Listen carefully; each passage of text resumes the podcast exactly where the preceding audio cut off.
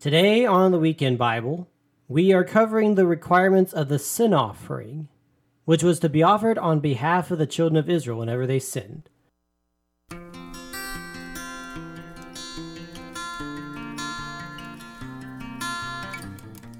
Hello, ladies and gentlemen, and welcome back to the Weekend Audio Bible on the Streetlights America podcast.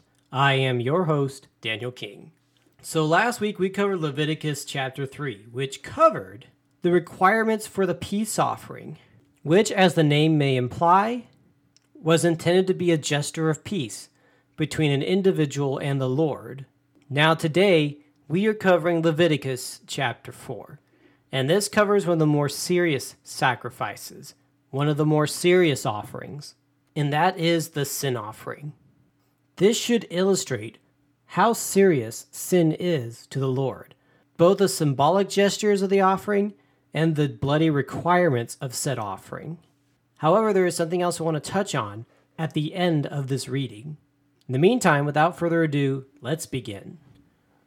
Now the Lord spoke to Moses, saying, Speak to the children of Israel, saying, If a person sins unintentionally against any of the commandments of the Lord, in anything which ought not be done, and does any of them, if the anointed priest sins, bringing guilt on the people, then let him offer to the Lord for his sin which he has sinned a young bull without blemish, as a sin offering.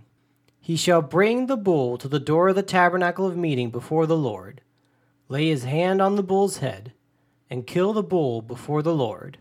Then the anointed priest shall take some of the bull's blood, and bring it to the tabernacle of meeting. The priest shall dip his finger in the blood, and sprinkle some of the blood seven times before the Lord, in front of the veil of the sanctuary. And the priest shall put some of the blood on the horns of the altar of sweet incense before the Lord, which is in the tabernacle of meeting and he shall pour the remaining blood of the bull at the base of the altar of burnt offering, which is at the door of the tabernacle of meeting. He shall take from it all the fat of the bull as a sin offering, the fat that covers the entrails, and all the fat which is on the entrails, the two kidneys, and the fat that is on them by the flanks, and the fatty lobe attached to the liver above the kidneys, he shall remove, as it was taken from the bull of the sacrifice of the peace offering and the priest shall burn them on the altar of the burnt offering. But the bull's hide and its flesh, with its head and legs and its entrails and offal, the whole bull shall be carried outside the camp to a clean place, where the ashes are poured out, and burn it on wood with fire. Where the ashes are poured out, it shall be burned. Now the whole congregation of Israel sins unintentionally, and the thing is hidden from the eyes of the assembly and they have done anything against any of the commandments of the Lord, in anything which should not be done, and are guilty. When the sin which they had committed becomes known, then the assembly shall offer a young bull for the sin, and bring it before the tabernacle of meeting. And the elders of the congregation shall lay their heads on the head of the bull before the Lord. Then the bull shall be killed before the Lord. The anointed priest shall bring some of the bull's blood to the tabernacle of meeting. Then the priest shall dip his finger in the blood, and sprinkle it seven times before the Lord in front of the veil. And he shall put some of the blood on the horns of the altar, which is before the Lord, which is in the tabernacle of meeting. And he shall pour the remaining blood at the base of the altar of burnt offering, which is at the door of the tabernacle of meeting. He shall take all the fat from it and burn it on the altar. And he shall do with the bull as he did with the bull as a sin offering. Thus he shall do with it. So the priest shall make atonement for them, and it shall be forgiven them. Then he shall carry the bull outside the camp, and burn it as he burned the first bull. It is a sin offering for the assembly. When a ruler has sinned, and done something unintentionally against any of the commandments of the Lord his God, in anything which should not be done, and is guilty, or if the sin which he has committed comes to his knowledge, he shall bring as his offering a kid of the goats, a male without blemish, and he shall lay his hand on the head of the goat, and kill it at the place where they kill the burnt offering before the Lord. It is a sin offering. The priest shall take some of the blood of the sin offering with his finger, put it on the horns of the altar of burnt offering, and pour its blood at the base of the altar of burnt offering.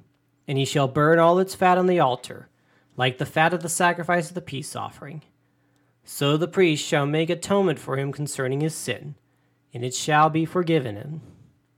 If any one of the common people sins unintentionally by doing something against the commandments of the Lord, in anything which ought not be done, and is guilty, or if his sin which he has committed comes to his knowledge, then he shall bring as an offering a kid of the goats, a female without blemish, for his sin which he has committed. And he shall lay his hand on the head of the sin offering, and kill the sin offering at the place of the burnt offering. Then the priest shall take some of its blood with his finger, and put it on the horns of the altar of burnt offering, and pour all the remaining blood at the base of the altar. He shall remove its fat, as fat is removed from the sacrifice of the peace offering and the priest shall burn it on the altar for a sweet aroma to the Lord. So the priest shall make atonement for him, and it shall be forgiven. If he brings a lamb as a sin offering, he shall bring a female without blemish. Then he shall lay his hand on the head of the sin offering, and kill it as an offering at the place where they kill the burnt offering. The priest shall take some of the blood of the sin offering with his finger, put it on the horns of the altar of burnt offering, and pour all the remaining blood at the base of the altar. He shall remove all its fat, as the fat of the lamb is removed from the sacrifice of the peace offering. Then the priest shall burn it on the altar, according to the offerings made by fire to the Lord. So the priest shall make atonement for his sin that he has committed, and it shall be forgiven him. And that will conclude today's reading. Now, here's something that I actually found kind of interesting while reading this, something that I something I didn't necessarily catch on to before. As I stated earlier, the price of sin is heavy. If not dealt with, it has eternal consequences. Now, the sin offering, as we see here, seemed to have a couple different levels. You had the first two, which was with a bull, one for individuals and one for the entire nation of Israel. And then you have one for the ruler, which, interestingly enough, is strictly a goat. Like there's no alternative given, the leader has to bring a goat. Now, if you move on to what they consider to be the common people, again, they mention that they would bring a goat. However, when you read towards the end, there's a caveat. Verse 32, where it said, If he brings a lamb as a sin offering. Now, here's what struck me about this it wasn't just like the tier thing all by itself that was interesting, but it was interesting to me that the lamb was down at the bottom of the page. And in the way it's written, not that I'm a scholar by any stretch of the imagination, but by the way it's written, it strikes me as the lamb more often not being the exception. Now, think about this for a moment. What is the Messiah described as? When you think about it, when you think about Jesus Christ, you don't think about a goat, you don't think about a bull, you think about a lamb. In Isaiah, when he prophesied about the Messiah, he said he was brought like a lamb to the slaughter and like sheep before their shearers are silent. And Jesus Christ is quite often referred to as the Lamb of God, as the Passover lamb. Now, why I find this very interesting is that the Almighty God the Son of the living God. His identity was not with the bull, which was for exactly entire nation or for unique individuals. It wasn't with the goat.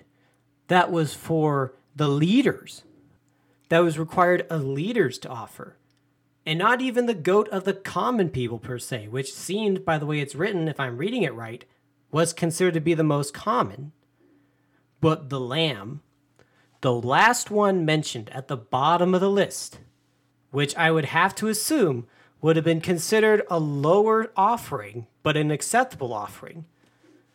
God chose for his son to be represented not to the big guys, but to the lowliest of us.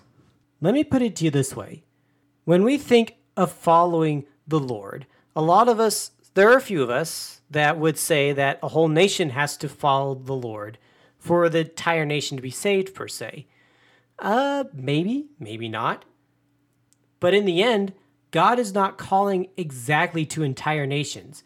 Now, you might hear me say the complete 180 down the line later, but that's just because I do feel that God has a calling on every body that has congregated together as a group in the world. So eventually, I might sound like I am contradicting myself, but hear me out here for just a little bit. When it comes down to our salvation, the price of sin, it's not necessarily to the big guys on Capitol Hill, not necessarily to the wealthiest or strictly the wealthiest, yet God's grace extends all the way over there. Yet the Lord chooses to show himself merciful to all people, but in describing his meekness and spirit, chose to be with the lowliest and, quote, common people of the world. You and me, everyday people who work everyday jobs, live everyday lives. Again, I do feel that people in authority do need the love of God, probably way more than most. But considering that the Lord came for all and chose to identify his spirit with the spirit of the meek, with the least of these, is a love and a compassion that cannot be explained away or truly replicated in this world. It can only be reflected with the Holy Spirit living in us. And I will say this again.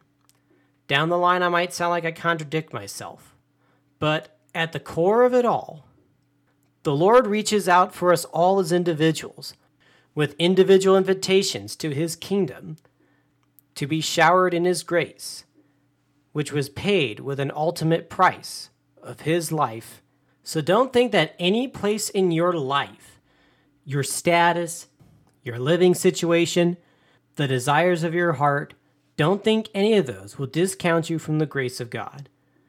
Because if the mightiest God of the universe, who created all and gave all life, would choose not only to send his Son to this world for the sake of all mankind, but would identify himself with the least of these, will most certainly have a place in his heart, grace, and kingdom for you.